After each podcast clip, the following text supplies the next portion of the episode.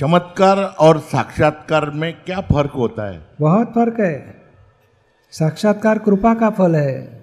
ज्ञान विधि में एक दादा भगवान की कृपा से साक्षात्कार अविनाशी आत्मा का हो जाता है। और चमत्कार तो ये वर्ल्ड में कोई चमत्कार कर सकता ही नहीं। ये चमत्कार जितने दिखते हैं, ये तो हाथ चालाकी है, जादूगरी है, या तो result of scientific circumstantial evidence है।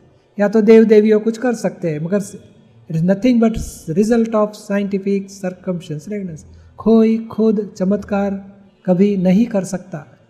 और ये साक्षात्कार किसके साथ होता है? हाँ कब खुद होता है? खुद का आत्मा का ही खुद को होता है। जब खुद को अज्ञानता घुस गई थी मैं ही विजय हूँ वो अज्ञानता छूट जाती है और खुद कौन है उसकी जागृति प्राप्त हो जाती है। खुद को ही खुद का साक्षात्कार होता है।